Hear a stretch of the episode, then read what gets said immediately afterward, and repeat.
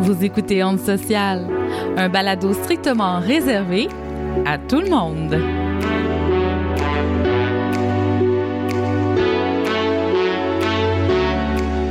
Bonjour, vous écoutez Onde Sociale, ici Geneviève Dion. Je vous souhaite la bienvenue à notre épisode de violence et harcèlement en milieu de travail. J'espère que vous allez bien. Nous, on est très heureuse d'être là. Aujourd'hui, on parle de violence au travail. On va aborder les différentes formes de violence, le harcèlement et le mobbing. On va aussi parler de la place que prend le travail dans nos vies. On s'entretient avec Cathy Lavoie que vous avez eu la chance d'entendre au cours de la première saison et on vous expose le cas d'une personne auditrice qui a vécu de la violence au travail. Mais juste avant de commencer, je salue mes collègues de travail aujourd'hui. Émilie Dubois, bonjour. Salut. Daphné Vaskevitch, salut. Allô? Vous me voyez venir de loin. Me voilà qui arrive pour vous parler de reconnaissance. La reconnaissance de travail, c'est important. On parle de reconnaissance du travail et de reconnaissance au travail. La reconnaissance du travail, c'est une grosse part de notre reconnaissance sociale. On le sait. Quand on rencontre quelqu'un, la première question qui vient après bonjour, c'est quoi ton nom? C'est qu'est-ce que tu fais dans la vie? À part peut-être Diane Dufresne qui dirait Je fais mon possible. On a un, on a un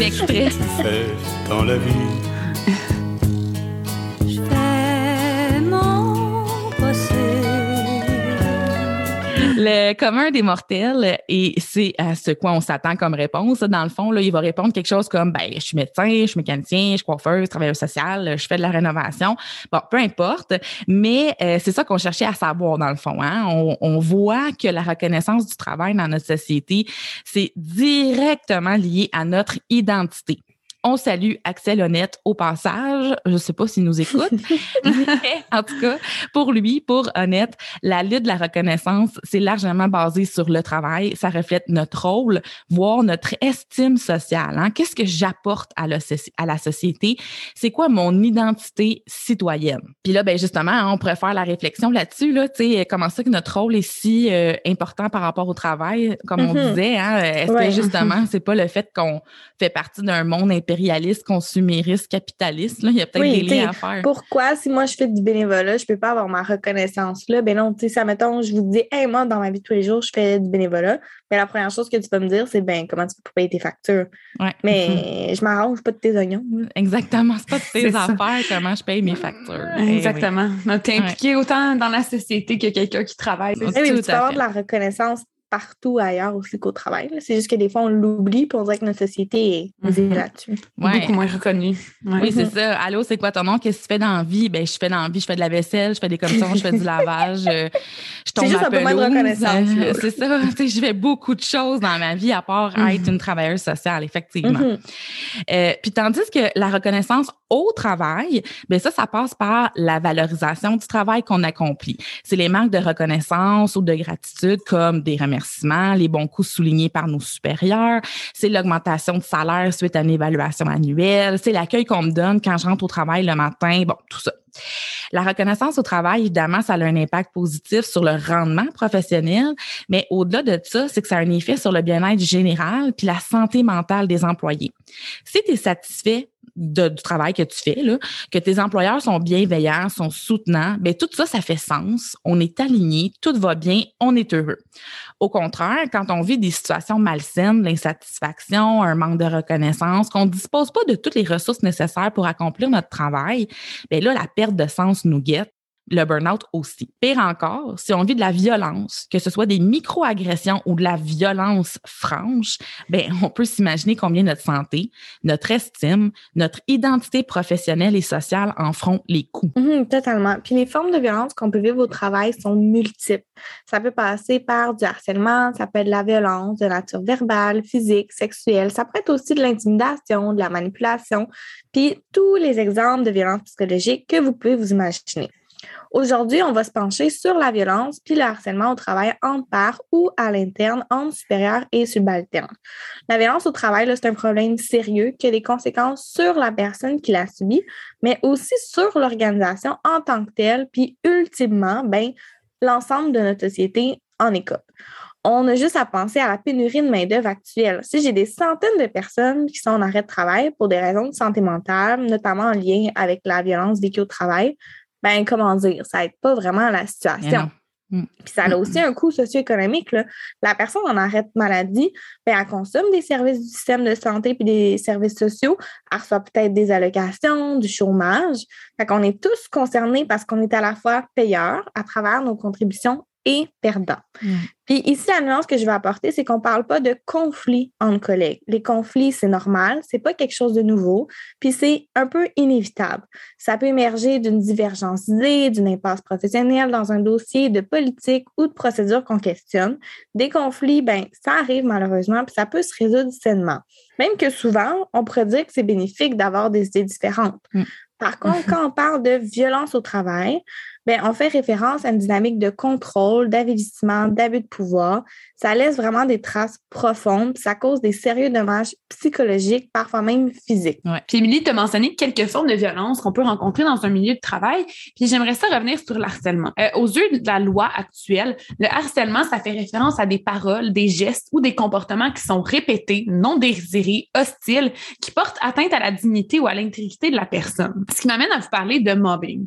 Le mobbing, c'est euh, quand un groupe d'employés cible un collègue pour l'exclure, l'humilier, l'isoler, même voire l'agresser. Ça peut être des agressions verbales, comme le fait d'utiliser un ton agressif, des insultes et des remarques sarcastiques.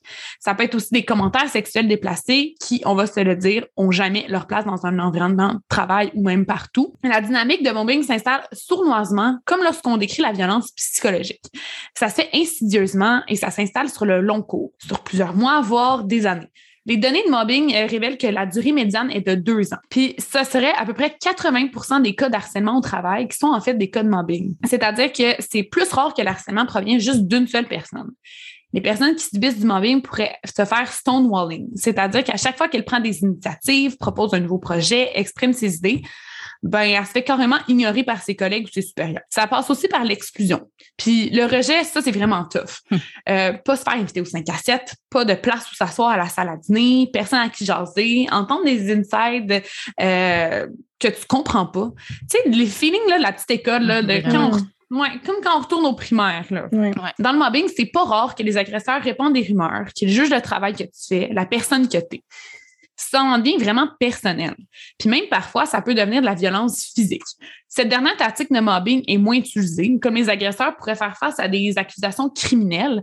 Euh, puis c'est plus facile à prouver de la violence physique, on pourrait dire, c'est visible. Mais malheureusement, ça s'est déjà vu dans les milieux de travail. Là. Ouais, ouais, ouais. Personne n'est protégé de ça. Et statistiquement, on rapporte que les hommes campent plus souvent le rôle de l'agresseur que les femmes. L'âge médian des cas de mobbing, tant du côté des harceleurs que des personnes ciblées, c'est d'environ 40 ans. Puis on dit aussi que les trois quarts des cas rapportés, ben, le niveau de scolarité était élevé. Là. On parle d'un bac ou d'un niveau supérieur. Neuf fois sur dix, le premier harceleur, ben, c'est un supérieur immédiat. Puis dans la majorité des cas, ce sera un groupe d'environ deux à cinq personnes qui harcèlent la cible. Puis la cible, ça peut aussi être un petit groupe de personnes. Ce n'est pas nécessairement une seule personne.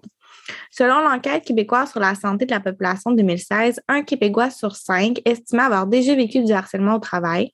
Puis les chiffres de Statistique Canada en 2018 rapportaient à peu près les mêmes constats en détaillant 19% du côté des femmes et 13% du côté des hommes. Selon l'entrevue accordée le 6 mai dernier dans le périodique Le Droit, le professeur en relations industrielles de l'UCO, Jean-François Tremblay, mentionne, et je cite, Seulement 1% des plaintes déposées qui, une fois passées à travers le processus administratif, sont considérées comme du harcèlement psychologique. C'est, comment dire, euh, questionnant? 1% ça n'a pas de sens. C'est ridicule. C'est pas beaucoup. C'est ça. On, on, en reparlera tantôt, mais c'est parce que ça, justement, comme tu dis, Émilie, c'est questionnant. On peut se questionner sur 1 mm-hmm. quoi. C'est parce que c'est caché, c'est tabou, c'est excusé, c'est banalisé, normalisé, parce que les moyens qu'on se donne sont inefficaces. Mm-hmm. On peut poser, ben, on peut poser plusieurs hypothèses. Mm-hmm. ouais, ouais, ouais. Puis on peut aussi se questionner hein, sur la dynamique d'émergence du harcèlement en milieu de travail puis du mobbing, justement. Euh, bon, ben, c'est des dynamiques, hein, fait que c'est multifactoriel. Ça peut être euh, pour des raisons d'affinité personnelle. Là, on s'entend pas bien avec une personne. Là, question de, de personnalité qui ne fit pas ensemble. Ça peut aussi être de la jalousie, de l'envie, ça peut découler d'une insécurité personnelle ou encore ça peut être motivé par des croyances euh, comme le racisme, le sexisme, le capacitisme. Puis au lieu d'agir professionnellement, ben tranquillement hein, s'installe les moqueries malsaines, l'intimidation qui va s'en suivre. Puis là ben oups, on tombe dans le harcèlement, on se rallie deux trois personnes, on parle dans le dos de la cible, il y a comme une espèce de gang up là, qui se produit et mm. voilà, le mobbing. La personne qui est ciblée par le mobbing ou l'harcèlement au travail, ben, elle pourrait être très productive, super compétente, full adéquate, sans aucun reproche, mais les tourments causés par la dynamique, ben, éventuellement, c'est sûr que ça va venir l'affecter dans sa qualité puis la quantité de son travail, dans son bien-être au travail, puis enfin, même dans sa sphère personnelle. Mm-hmm. si tu me permets d'apporter une petite nuance, j'ai goût d'ajouter que, tu sais, le harcèlement, j'ai l'impression que c'est vraiment insidieux. Ben tu sais, que ça se produit doucement, tranquillement, que tu dis, ah ben non, c'est correct, c'est moi qui réagis mal. Ben non, ça va, c'est juste ça. Mais que peu à peu, ça monte, ça monte, ça monte, ça monte. Puis que des fois, ça monte tellement insidieusement, tellement tranquillement qu'on réalise pas mm-hmm. tous les impacts négatifs que ça a sur nous, que ce soit au travail ou dans notre vie personnelle. C'est ça. Puis même si ça peut commencer par une joke d'un collègue ou des commentaires sarcastiques, peu importe l'intention derrière ces commentaires-là, derrière ces actions-là, ça reste de l'harcèlement puis ça reste nocif. Oui. Puis ce qu'il faut faire attention aussi, c'est que par exemple, que mettons, moi, je fais une, blague sarcastique, ben peut-être que pour moi, elle était correcte cette blague-là, mais la personne, la manière qu'elle l'a reçue, c'était peut-être pas adéquat. Fait que c'est aussi important, mettons que Daft me fait une joke puis que je ne l'ai pas apprécié qu'elle m'a affecté, mais c'est important aussi si je suis capable d'aller le dire pour pas que ça se reproduise. S'il mm-hmm. y a une réception, mettons, de ta part. Ouais. ouais, puis aussi en tant que donneur de blagues, si tu vois l'autre, mettons qu'elle n'est pas capable de te le nommer, mais dans son nom verbal, tu vas bien le voir, là, qu'elle n'aura pas reçu, mm-hmm. tu sais.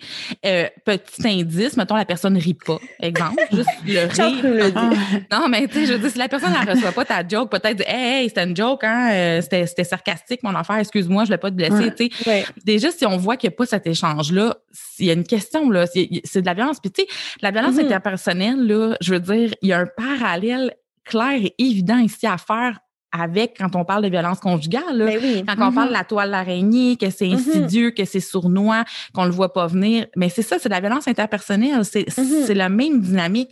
Puis tu sais, si, mettons, tu arrives du jour au lendemain, puis comme t'es pas fine. Mettons, lors de l'entrevue, je le vois, là, que t'es un bourreau ou un tyran. tu vas pas apprendre la job, là. Tu sais, y a pas... Non, mais c'est ça. Ben, ça se passe tranquillement. Oui, t'as mm-hmm. vraiment. Ouais, ouais, ouais. Oui, puis tu la, violence au travail, ça peut avoir tellement de conséquences sur les individus, puis ça peut même en avoir des très graves. Là.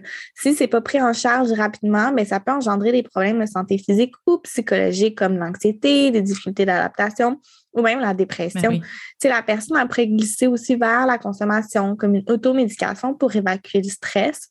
Ça pourrait débouler vers des difficultés professionnelles, voire une perte d'emploi. Donc, on pense à des pertes financières quand même importantes, des difficultés familiales ou conjugales. On peut aussi penser aux problématiques de présentéisme, d'absentéisme, de congés prolongés ou encore aux invalidités. la personne qui subit du harcèlement n'est pas seule à en ressentir les effets. Ses proches puis les témoins de la situation qui en, souffrent également, là, puis en subissent les répercussions. Comme collègue, ben, ça peut créer de l'angoisse de dire est-ce que ça pourrait arriver à moi aussi? Mm. Ça peut aussi amener à un conflit de valeurs. Est-ce que je devrais me rallier au groupe d'harceleurs pour éviter d'être éventuellement moi aussi harcelée? Puis ça peut aussi amener un sentiment d'impuissance, surtout si les membres de la gestion, de la direction, de la gouvernance font partie du problème. Du côté de l'organisation, les conséquences peuvent se traduire par une perte de productivité, une perte d'intérêt et d'engagement des membres du personnel dans leur travail, une diminution de la qualité des services, une augmentation du risque d'erreur et une augmentation de l'absentéisme ou de l'accroissement du roulement du personnel. C'est gagnant pour personne d'avoir un environnement de travail qui est toxique. Euh, ces conséquences-là peuvent durer longtemps. Puis dans la majorité des cas, les répercussions vont perdurer même au-delà de l'arrêt des violences et de l'harcèlement. Il y a comme un résidu dans l'air, des fantômes du passé qui continuent d'habiter les lieux et de hanter les employés. Ça prend un réel changement là, dans le climat de travail et dans la culture de l'entreprise pour que les conséquences disparaissent. Euh, ça prend un grand ménage puis bien, bien du temps pour le faire. Oui, vraiment. Ça, les, fantômes du passé, hein, c'est vrai que ça dure longtemps, cette affaire-là, dans un milieu de travail. Malheureusement. oui, euh, puis, ben, tu sais, pour ce qui est des recours, c'est pas évident. D'abord, la loi est très stricte actuellement, puis ça aide en rien les processus de plainte punitif ou de réparation. Pour que la violence psychologique soit considérée comme du harcèlement, la personne doit démontrer qu'elle fait face aux cinq critères que tu as nommés tantôt, DAF. Euh, elle doit subir des gestes, des paroles ou des comportements qui sont abusifs ou vexatoires, qui sont répétés, qui sont non désirés ou hostiles, qui portent atteinte à sa dignité ou son intégrité et qui rendent son milieu de travail néfaste. Bonne chance pour démontrer tout ça.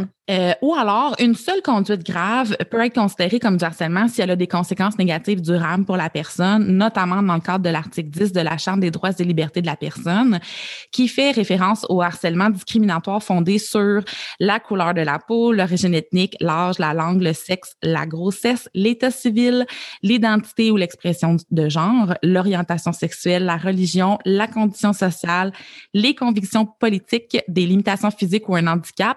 On a tout appris ça par cœur dans, le dans le cadre du cours euh, droit ETS. Allô, Marie-Christine.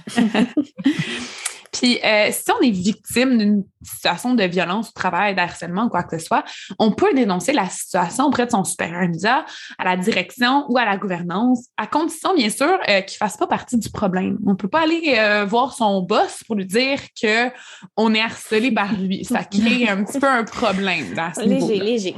Euh, sinon, on peut penser aux syndicats ou aux comités de la santé et de sécurité euh, qui sont parfois présents dans certains milieux de travail ou encore directement à la CNESST.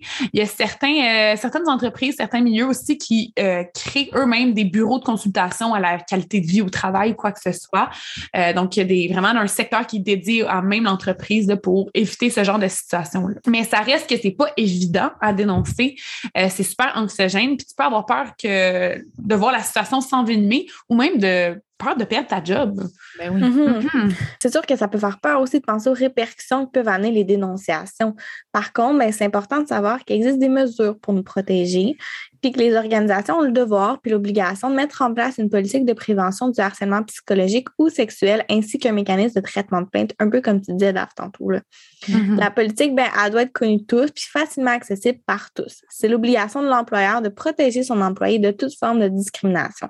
Si vous voulez en apprendre plus sur cette politique, vous pouvez consulter le site de la CNSST. Puis, humainement parlant, si la victime est disposée à, dénoncer, c'est bien de le faire, ne serait-ce que pour ramener la situation dans l'ordre des choses. Idéalement, la situation se calmerait, puis l'employé pourrait retrouver son poste en toute dignité dans un climat sécuritaire ou à tout le moins éviter d'autres abus auprès d'autres collègues ou futurs collègues, mais c'est tellement tabou. Ben, c'est tabou, puis c'est complexe. c'est ça qui arrive. Comme tantôt, tu disais, peur de perdre ta job. Mm-hmm. Pas tout le monde là, qui a la capacité de bouger, qui a la possibilité, la liberté de le faire. C'est, en tout cas, c'est mm-hmm. pas évident. Comme on vous le demande de le faire hein, à chaque semaine, on vous dit contactez-nous si vous avez des questions, des commentaires, si vous voulez partager le micro avec nous.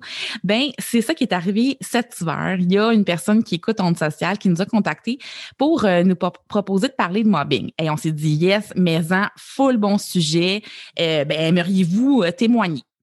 La personne, a dit oui, mais anonymement, ça serait préférable. Pas de problème, on peut faire ça et on peut même modifier votre voix si vous préférez. Fait la personne, OK, oui, bonne idée, on fait ça de même, on modifie ma voix.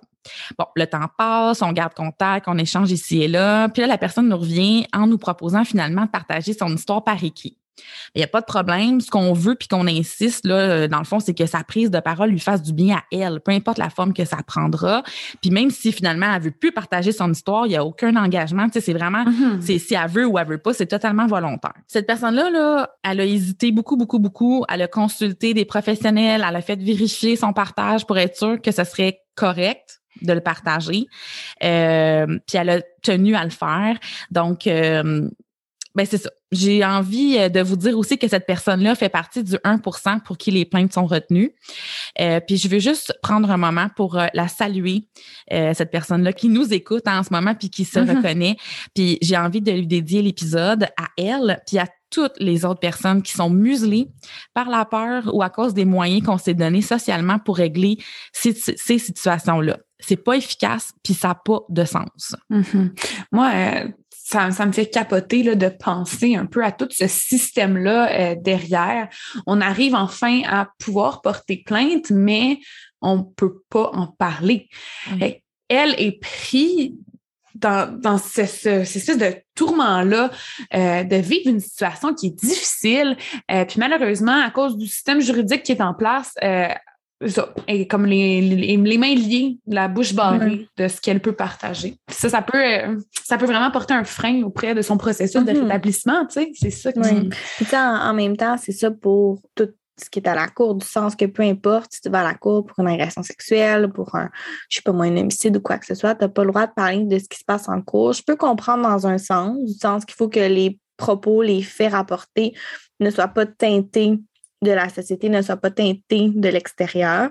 Mais comme tu disais, si on parle individuellement, c'est difficile pour une personne, je pense, de ne pas pouvoir en parler, de ne pas pouvoir exprimer alors que ça pourrait lui faire du bien. Puis on s'entend que des fois, les délais à la cour sont excessivement longs. Fait que, avant que tu puisses en parler, que tu puisses t'exprimer, que tu puisses ventiler, ben, ça peut prendre, je sais pas moi, des années. Fait que c'est excessivement long. Mm-hmm. Oui, puis le baillonnage, tu sais, c'est même avant la cour. Là, si on fait juste penser à la situation des profs en ce moment euh, dans les écoles, ben en ce moment, pardon, là, ça fait genre 15 ans que les profs, ça n'a pas d'allure. Là. non, mais réforme sur réforme, même affaire aussi hein, pour les employés du système euh, du réseau de la santé des services sociaux. Puis, il y a comme cette espèce d'obligation de loyauté envers mm-hmm. ton employeur. Puis, si moindrement tu tentes d'en parler, tu sors dans les médias pour euh, dénoncer quelque chose, ben là, tu vas vivre euh, des, des mesures disciplinaires par ton mm-hmm. employeur. Tu sais, ça n'a pas de sens. Mm-hmm. On le voit bien là, que le mécanisme, il n'y a pas d'allure. Tu sais. Puis, c'est dans l'actualité. On vient juste, juste de voir dans les journaux, justement, le climat de travail malsain à SOS Violence conjugale. Ça c'est sorti à la fin avril. Euh, puis c'est exactement ça qui se passe. C'est un paradoxe incroyable. Pensez à, à moi, j'ai, en tout cas, personnellement, quand j'ai vu ça dans les journaux, j'ai vécu une déception. Puis je me suis dit, mais je suis donc bien naïve. Je suis donc bien naïve de croire que dans un organisme communautaire qui lutte contre les violences, on allait avoir un milieu de travail sain. Je suis donc bien naïve d'avoir pensé à ça. J'étais déçue, tu sais, vraiment, vraiment, vraiment déçue. Des femmes qui viennent en aide à des survivantes de violence en vivant de la violence. C'est quand même incroyable. C'est vrai que c'est comme, c'est contre-intuitif de penser que l'organisme qui, qui vient en aide aux victimes de violences conjugales, ben, comme tu disais tantôt, la même toile d'araignée, c'est comme créé dans leur organisme. J'ai comme Oui, on dit aux femmes auprès de qui on intervient que la manipulation, c'est de la violence psychologique, mais on est en train de se faire manipuler. Mm-hmm. C'est fou, là. C'est un paradoxe parfait. Mm-hmm. L'article rapporte qu'il y a un climat de travail qui est caractérisé par des manœuvres de manipulation, de harcèlement administratif et de répression à l'égard du personnel, de manque de respect, d'une désorganisation de la gestion et de menaces administratives au quotidien. on sait que personne n'est à l'abri, puis toute organisation n'est pas à l'abri, mais reste que c'est comme une des dernières places que j'aurais pensé. Ben, qu'on aurait espéré, en tout cas. Ben oui, hein, qu'on aurait espéré, en fait, c'est dit. Oui, ouais, ouais, c'est vraiment décevant. Euh, dans l'article, ça vous intéresse, là, on rapporte euh, des témoignages d'employés puis d'ex-employés. Là, à la toute fin de l'article, euh, c'est quand même intéressant de lire ces citations-là. Puis euh, le même jour ou à peu près l'avant-veille, là, on apprenait aussi dans la presse que Rénal Grondin, c'est le président, ben en fait, le président sortant, là, parce qu'il est démissionné de la FTQ Construction, que alors qu'il était directeur général de l'Association des manœuvres interprovinciaux, il a harcelé et agressé sexuellement une secrétaire pendant plus de deux ans. On lit dans l'article que ça a commencé en 2008, que dans divers prétextes, diverses situations, il demandait de venir euh, à, sa, secrétaire de venir dans son bureau. Il barrait la porte, il l'agressait. Puis euh, cette secrétaire-là explique qu'elle tentait de le repousser. Elle lui disait clairement qu'elle n'était pas consentante, puis lui banalisait ça. Là, puis il disait ben non, moi j'aime ça être proche de ma secrétaire. Fait c'est ça qu'on lit dans le journal. Ah mon Dieu. Ouais, puis euh, si je pense que la victime elle souffre encore d'un choc post-traumatique à ce jour. Là. on peut voir les effets là, à long terme que ça peut ça peut avoir, là, l'harcèlement en milieu de travail. Là. Ouais, et puis on se questionne parce que ce gars-là, il avait déjà une grosse job, mais il a eu une plus grosse job après. non, comment ça, ce gars-là s'est trouvé dans un poste de pouvoir? Ça n'a pas de sens. En tout cas, c'est, ça fait pas longtemps qu'on s'intéresse euh, au harcèlement puis à la violence euh, en milieu de travail. Hein. C'est à peu près les années 80-90. On s'y intéresse, mais je pense qu'on s'y intéresse pas encore assez. Il y a mm-hmm. encore beaucoup de choses à faire. Il faut, euh, il faut en parler parce que c'est inacceptable. Ça n'a pas de sens. On passe plus que la moitié de notre vie au travail. Il oui. faudrait être bien. c'est un minimum. c'est ça. Puis pour aller plus loin sur le sujet des violences au travail, on s'est entretenu avec Cathy Lavoie, diplômée de l'Université du Québec à Montréal en counseling de carrière. Vous avez justement pu l'entendre lors de la saison 1 à l'épisode 7, supervision clinique, mentorat et formation continue.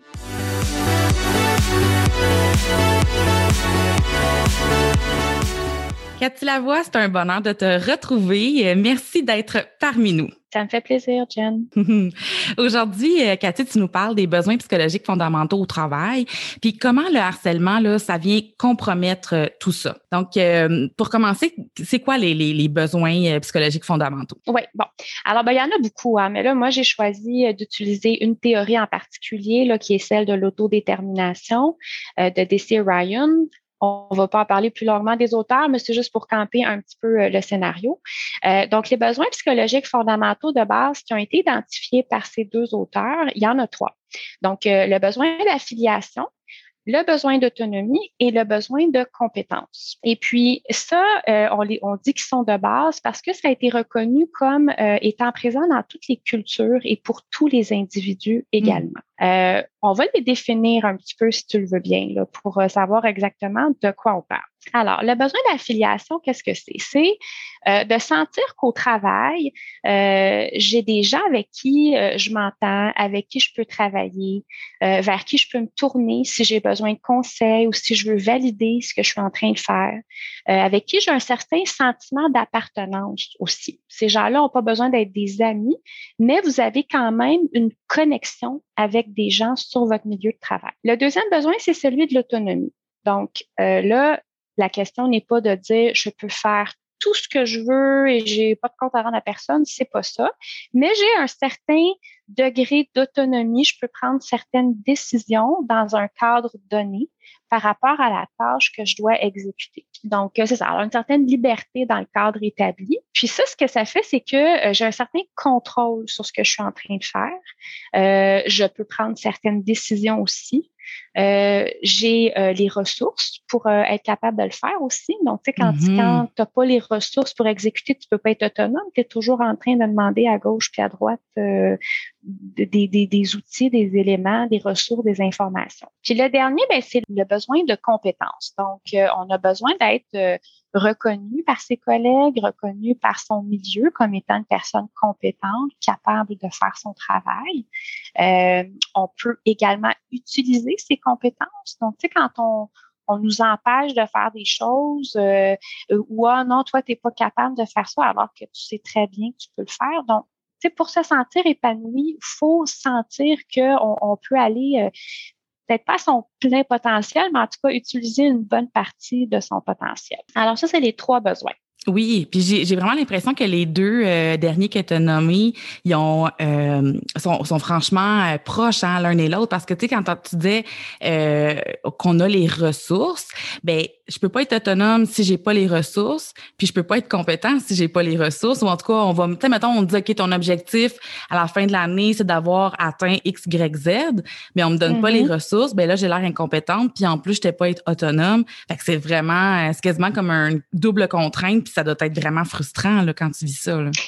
Oui, exactement. Puis on va se sentir coincé, hein, parce que là, on n'a pas aucun levier pour euh, être capable de remplir sa tâche, là, puis d'accomplir euh, la, mission qu'on t'a confiée au travail. Mm-hmm. Euh, donc là, effectivement, là, il y a un double impact là, sur l'estime de soi, puis sur la, la, la, capacité à se sentir bien euh, au travail.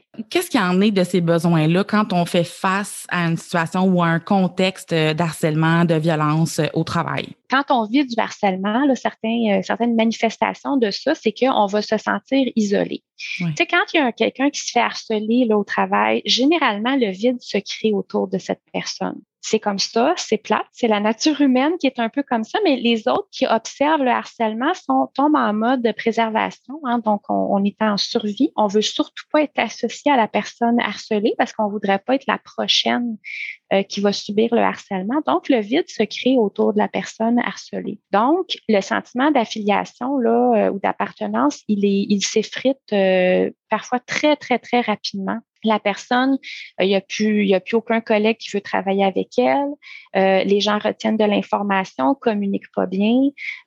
parfois, on va se ramasser à dîner seul ou prendre ses de manière complètement isolée, alors que c'était pas le cas avant. Mm-hmm. Donc, c'est sûr que là, le besoin d'affiliation, il n'y a, plus moyen là, de le combler dans le travail quand on vit du harcèlement.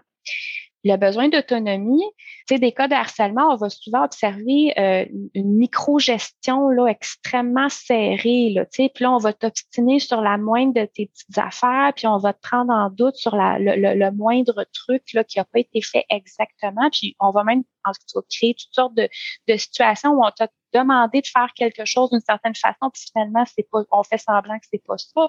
Bon, fait que là, tu deviens complètement paralysé. Tu n'oses plus prendre aucune décision parce que peu importe la décision que tu vas prendre ou la façon que tu vas exécuter ton travail, on va trouver à redire. Oui. Donc, l'autonomie, elle, tombe complètement à zéro dans des cas de harcèlement ou, pas loin de zéro. Puis pour le besoin de compétences, ben, on te met en échec. Hein? Donc, euh, on, on, va, tu sais faire plein de choses, mais on va te réserver juste des petits projets euh, pas intéressants, euh, qui font pas appel à ton talent, euh, ou alors on, va te mettre sur quelque chose que tu ne sais pas faire, tu n'as pas ce qu'il faut, euh, c'est pas dans ton champ de compétences, euh, tu n'auras pas les ressources non plus, tu n'auras pas d'aide parce que tu n'as plus d'affiliation, tes collègues veulent pas t'aider. Bon, alors tu vois, tout est interrelié, mais c'est ça, le sentiment de compétence tombe rapidement aussi.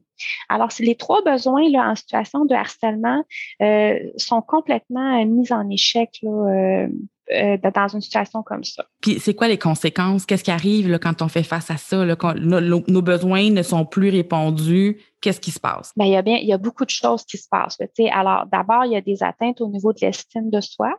Euh, c'est sûr que quand on se sent pas euh, apprécié, accompli, euh, euh en train de, de, de, de réussir, ben c'est sûr que l'estime peut souvent en être touchée. La confiance en soi, en tout cas certainement dans le milieu de travail, ça c'est clair. il y a aussi une démobilisation là, personnelle par rapport à l'emploi. on n'a plus le goût d'être là, on veut plus se faire confier aucun projet, on veut plus de responsabilité parce que ça va se revirer contre nous. on, on on n'ose plus aller vers personne. Puis ça peut même aller jusqu'à une perte de sens. Tu sais, euh, es là, tu sais pas pourquoi tu es là, euh, ça, ça, fait plus, ça a plus d'allure. Tu n'arrives plus à connecter avec rien. Tu n'arrives plus à te rallier à, la mission euh, de l'organisation ou à, mm-hmm. à, la tâche que tu es supposé faire. Comment on peut évaluer? Tu sais, c'est quoi les indices là, pour nous dire, voyons, c'est, en train de m'arriver, c'est tout ça qui se passe? Oui. Bien, c'est vraiment intéressant ta question parce que, tu sais, ça m'amène à, expliquer, ou en tout cas à, positionner que euh, chacun a des besoins quand même euh, pas différents, c'est les mêmes besoins, mais l'intensité du besoin, elle est plus ou moins grande. Hein. Mm-hmm. Donc, euh, il y a des gens qui ont un besoin d'affiliation très élevé. Ils ont absolument besoin de connaître euh, Pierre-Jean-Jacques à job, puis de savoir euh, qui a des enfants, qui en a pas, qui va en voyage ou qui aime jouer au Scrabble. Bon. Il y a des gens pour qui c'est vraiment très fort. Pour d'autres, bof, plus ou moins, juste un bonjour le matin, ça suffit. De la bonne collaboration, échange d'infos, c'est suffisant. Euh, pour d'autres, le besoin d'autonomie est extrêmement élevé. Euh, ils supportent difficilement de se faire dire quoi faire ou comment faire, tandis que d'autres, ben non, là, sont contents, ils exécutent, ils bon. Alors, les besoins sont variables d'un individu à l'autre en, termes d'intensité. Alors, il faut faire attention quand on dit c'est quoi les signes, euh, parce que ce qui peut être problématique pour certaines personnes ne l'est pas pour une autre. Mm-hmm. Euh, donc, il faut quand même euh, se connaître un peu, là, je dirais. Il faut savoir, ben moi, c'est comment que je remplis ces besoins-là. Puis, est-ce que j'ai dans ma vie personnelle ou en tout cas dans d'autres sphères de vie, autre que la sphère professionnelle, est-ce que j'arrive à euh, euh, satisfaire ces besoins euh, psychologiques de base? Maintenant, si on veut répondre peut-être un petit peu plus clairement là, euh, à quels seraient les signes, je pense que si vous observez des changements importants, euh, c'est là qu'il faut peut-être commencer à, peut-être se prendre des petites notes. Euh, en tout cas, en harcèlement, moi, je, je, considère que quand on commence à penser qu'il y a quelque chose, c'est peut-être mieux de prendre quelques notes, juste soit pour euh, référence future ou pour euh, se rendre compte que c'est pas du harcèlement finalement, c'est peut-être d'autres choses qui l'expliquent. Mais quand on parle de changement, là, on va dire, euh, ben, avant, les gens te parlaient, dînaient avec toi, prenaient leur pause avec toi, puis là, ben, ça arrive plus. Ou tu te rends compte que quasiment tout le bureau s'en va dans un 5 à 7, puis t'es pas invité euh, il y a une réunion, euh, parce que maintenant on est en virtuel là, dans, beaucoup de milieux de travail, il y a une réunion qui est organisée, puis là, ben, tu n'as pas eu l'invitation. Donc, ça, c'est des signes qui sont quand même euh, relativement parlants. Euh, puis là, ben, il faut se demander est-ce que c'était voulu, est-ce que ça se répète? Bon, les, les, les critères qu'on puisse considérer comme du harcèlement. Au niveau de l'autonomie, la même chose. C'est si euh, jusqu'à maintenant, dans ton milieu de travail, tu avais toujours la possibilité euh, de choisir un petit peu la façon de, de, de faire tes choses ou de, de, faire avancer tes dossiers, puis que là, soudainement, on commence à regarder de près, euh, puis là, on, on, passe des virgules euh, dans ce que tu écris, euh, puis on, on te fait valider des choses que tu as, toujours fait par toi-même par le passé. Ben là, il faut commencer à poser des questions. avant de dire, hey, harcèlement, peut-être euh, questionner, euh, soulever, relever qu'il y a un changement, que c'était pas comme ça, puis que tu cherches à comprendre pourquoi c'est comme ça maintenant. Puis au niveau de la compétence, même chose. Si on, on, vous retire euh, des dossiers sur lesquels vous êtes euh, à l'aise, vous sentez que vous avez la compétence, ben qu'est-ce qui se passe? Alors encore là, il faut questionner. Pourquoi on me retire ce dossier-là? Pourquoi on, me donne celui-ci où j'ai moins de compétences? Peut-être qu'on cherche à vous développer, hein? ça se peut qu'on on veut, mais il faut que ça soit dit, nommé, il faut que ça soit clair aussi. Donc ça, c'est des, choses que je pense qu'on peut, euh, on peut porter attention à ça. Pas en faire une paranoïa, mais être attentif, puis se poser des questions à soi-même, puis également aussi euh, aux gens autour. Oui. Cathy, merci beaucoup. Un mot de la fin, peut-être? Un mot de la fin, euh, je, pense que le milieu de travail, euh, bon, moi, étant conseillère d'orientation de formation, c'est sûr, le milieu de travail, c'est quelque chose qui, qui, me parle beaucoup et tout ça. Euh, j'ai envie de dire que les besoins psychologiques fondamentaux, c'est important d'y répondre, c'est important euh, qu'on soit capable de les satisfaire dans le milieu de travail. Ça se peut que vous vivez du harcèlement, mais ça se peut aussi que c'est tout simplement que le milieu convient pas. Alors là, quand je dis se poser des questions, c'est oui une, première, étape, mais la deuxième étape, c'est qu'est-ce que je peux changer pour que mes besoins soient satisfaits? Est-ce que dans mon emploi actuel, dans mon milieu de travail actuel, je suis capable de faire des petits ajustements en posant des questions, en demandant des choses, euh, en exprimant ces besoins-là pour que ça soit plus satisfaisant pour moi?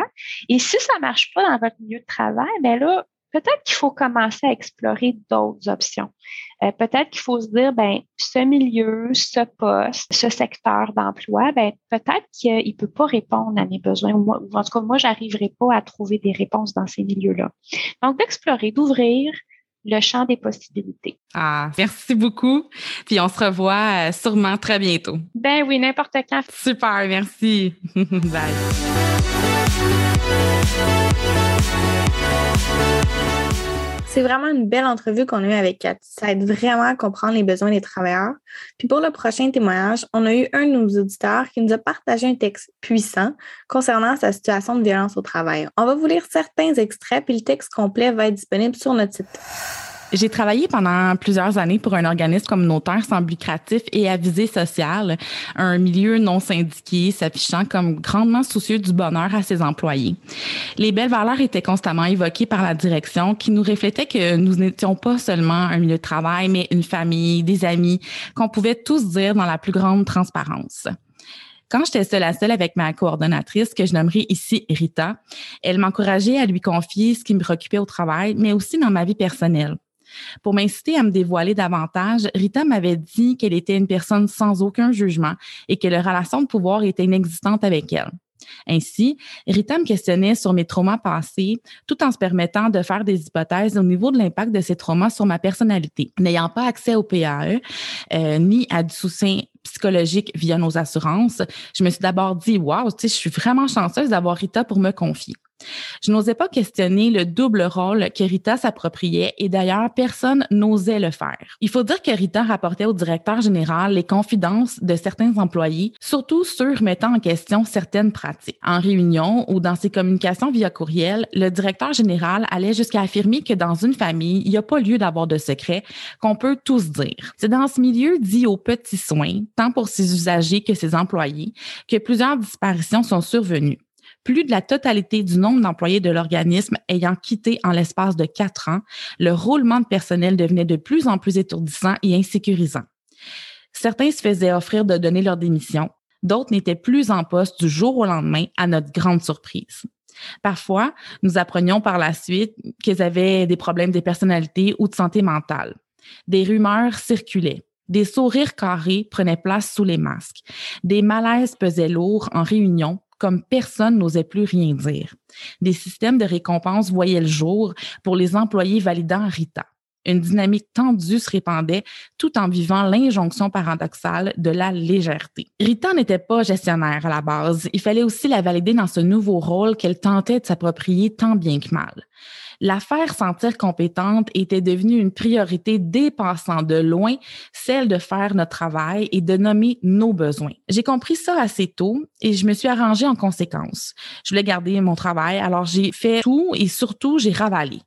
Je me suis censurée, j'ai acquiescé, je me suis dit que ça allait passer. J'ai fait du bénévolat sans compter.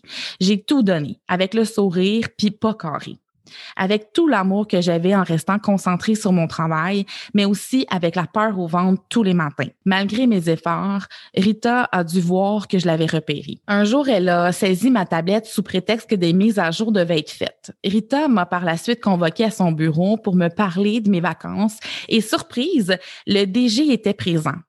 Les vacances n'ont pas été le thème abordé. Ils m'ont plutôt rapproché d'un ton intimidant, avoir utilisé le mot coercitif pour décrire leur pratique. J'étais sidérée.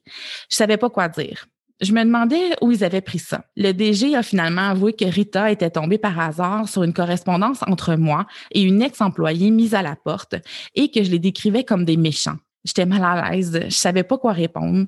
Je leur ai dit que j'avais le droit d'avoir cette impression de coercition, et eux de me dire que j'étais dans l'erreur, que ma personnalité pouvait expliquer ce manque de discernement. Par la suite, je savais plus sur quel pied danser avec Rita. Elle m'envoyait des photos de ses oiseaux par texto le week-end, m'appelait son amie, mettait beaucoup de petits cœurs dans toutes ses correspondances, puis m'ignorait quand je lui disais bonjour dans le corridor le lendemain au travail. Petit à petit, Rita s'est approprié mon travail, m'a mis des bâtons dans les roues, a demandé à mes collègues d'arrêter de me parler et m'a dit qu'il ne me parlait plus à cause de ma personnalité difficile. Elle a fait circuler des rumeurs à mon endroit, m'a demandé de faire certaines tâches pour ensuite me les reprocher a inventé maintes fois de nouvelles règles au gré de ses humeurs, m'a écarté de ses communications, a induit à une collègue que je pouvais avoir un profil agressif pour ensuite me rencontrer avec le DG en m'incitant à partir en maladie sous prétexte que mes collègues s'inquiétaient, alors qu'elle était celle qui répandait ces rumeurs, et j'en passe. Le jour où Rita m'a rencontré avec le DG pour me presser de partir en maladie, j'ai vu dans ses yeux une étrange jouissance. Ses pupilles pétillaient. J'ai senti que pour elle, c'était une victoire d'avoir réussi à me déstabiliser, de me voir confuse et perplexe. Je leur ai dit que je me sentais ni malade ni agressive, mais mes mots faisaient pas le poids devant ceux utilisés par Rita pour me décrire. Je voulais pas y croire. D'abord, je me disais que c'était un simple malentendu. Mais ce regard que Rita m'avait adressé est resté encrypté dans ma mémoire des mois durant. Je suis pas partie en maladie. J'ai redoublé d'efforts pour faire mon travail d'une manière irréprochable, pour être toujours de bonne humeur, cordiale avec tous et chacun, faire preuve de tempérance dans ma manière de m'exprimer en réunion, toujours en validant Rita afin que tranquillement elle change son regard sur moi et me laisse faire mon travail tranquille.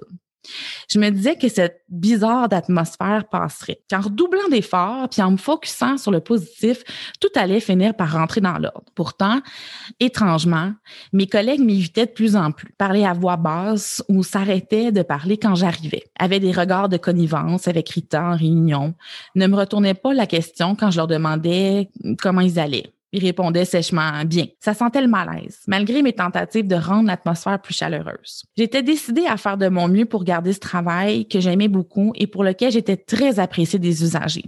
Par contre, chaque vendredi soir, je tombais KO. J'avais de moins en moins d'énergie pour ma famille. Je passais presque tous mes samedis dans mon lit avec des maux de tête violents et je rêvais chaque nuit au travail à Rita la plupart du temps. Au bout de quelques semaines, constatant que je ne partirais pas de moi-même malgré toutes ces astuces les plus sournoises, Rita a fini par me renvoyer.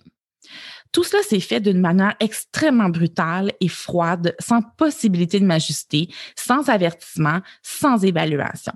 Devant le DG, Rita a dit qu'elles avaient dû prendre les grands moyens bien malgré elle.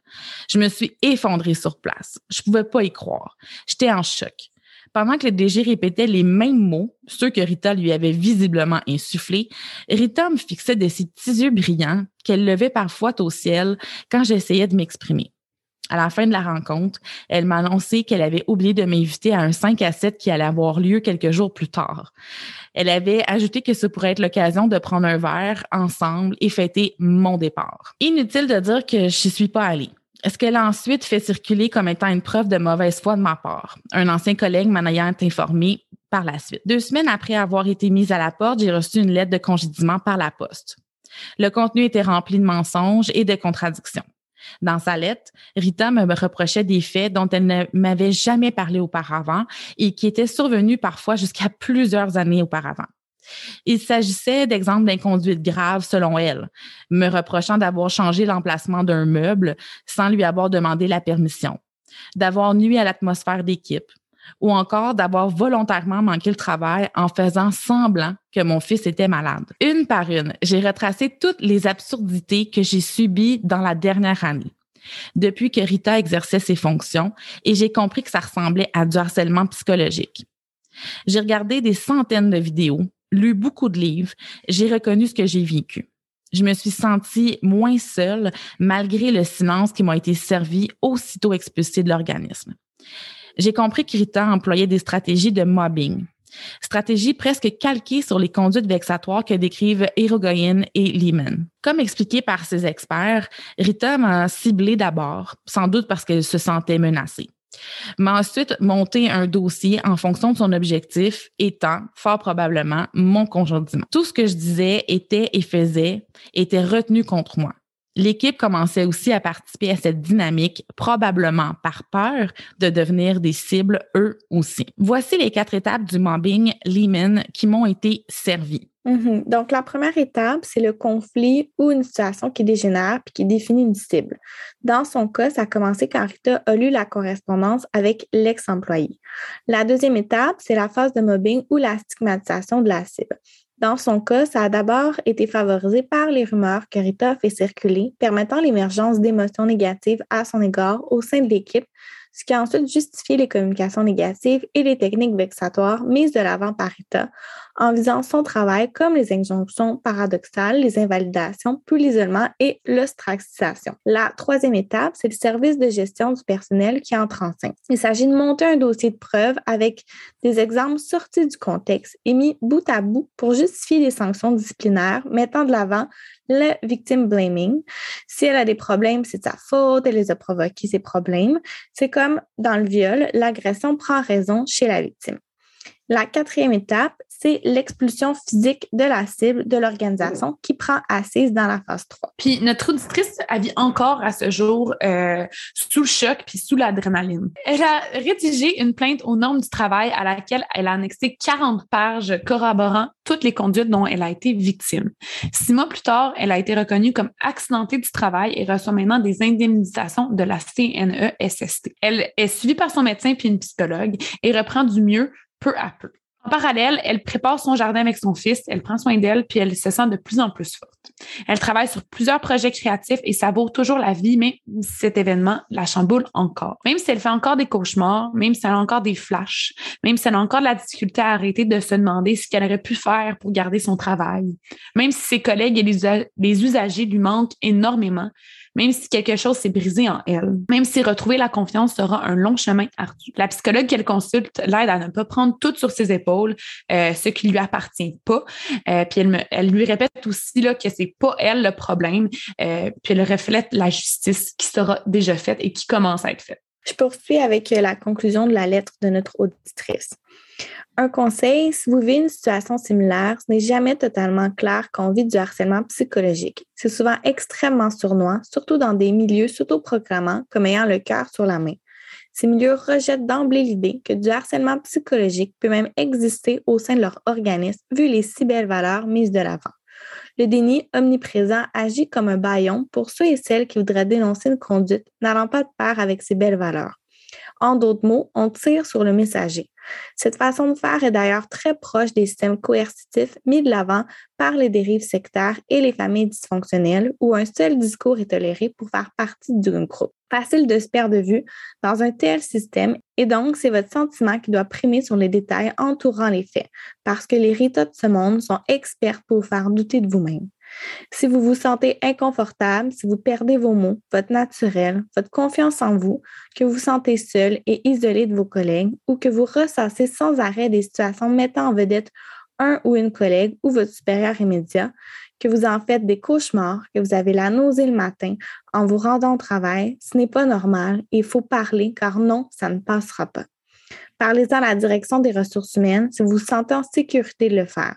Parlez à votre syndicat si vous en avez un, à votre entourage, à un intervenant du groupe d'aide pour les victimes du harcèlement psychologique au travail ou à un intervenant au centre de justice de proximité, à un agent des normes du travail, votre psy, votre TS, peu importe. Parlez, ne gardez pas votre ressenti pour vous-même en vous remettant trop longtemps en question.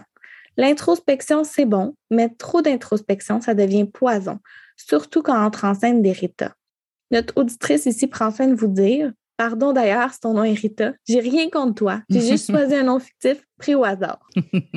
Elle poursuit en disant Un milieu de travail, c'est pas une famille, c'est pas un club social pour se faire des amis. Vous avez des jeunes familles et des amis dans votre vie personnelle. Choisissez ce que vous partagez à vos collègues, restez conviviaux et polis. Dites bonjour, informez-vous s'ils ont passé un bon week-end, partagez un repas, un café, faites des blagues légères, mais évitez de parler de votre vie personnelle. Restez en surface, protégez-vous. Si vous vivez une situation qui vous questionne, écrivez tout, documentez chaque situation, la date, l'heure, le lieu, qui était présent, ce qui a été dit, le non-verbal. Faites régulièrement des copies de vos courriels professionnels qui pourraient devenir des preuves par la suite et gardez vos évaluations dans votre ordinateur personnel parce que quelques minutes après son renvoi, elle n'avait plus accès à rien. Diminuez vos attentes de solidarité envers vos collègues car on soumet nos croyances à nos intérêts, surtout dans un monde où les problématiques systémiques ne sont presque uniquement traitées individuellement. Gardez la tête haute et faites une chose par jour qui vous fait du bien. Votre travail est précieux, mais votre santé mentale est encore plus. Ne l'oubliez pas sans avoir vécu nécessairement du harcèlement, je pense qu'on peut tous s'y retrouver à quelque part. Hein. Il y a des petits bouts là-dedans qu'on est comme Ah, tiens, tu sais. Je, sais pas vous autres les filles, là, mais il y a des petites mm-hmm. affaires là-dedans dans lesquelles je me reconnais beaucoup. Tu sais. Mm-hmm. Euh, en tout cas, on, comme on a dit, on la remercie euh, beaucoup, cette personne, et on la salue. Puis euh, moi, je, je, salue aussi ton courage. tu sais, puis je dis pas que les gens qui font pas de, de plainte sont pas courageux, là, vraiment pas mais juste dans la façon de s'exprimer, cette prise de parole-là qu'elle fait à travers Onde Sociale, j'espère que ça contribue à sa reprise de pouvoir sur sa vie. Mm-hmm. Puis euh, je lui remercie beaucoup, euh, je la remercie beaucoup de, de, de mm-hmm. sa confiance. Oui, totalement. Vraiment. C'est, comme tu as dit, c'est vraiment une situation que je pense que plusieurs personnes peuvent se reconnaître là-dedans, euh, que ce soit un petit peu ou beaucoup. moi, ça m'étonne encore de voir que des adultes, des, personne, des professionnels puissent en font ça, en fait, dans le mm. milieu de travail. J'en reviens pas.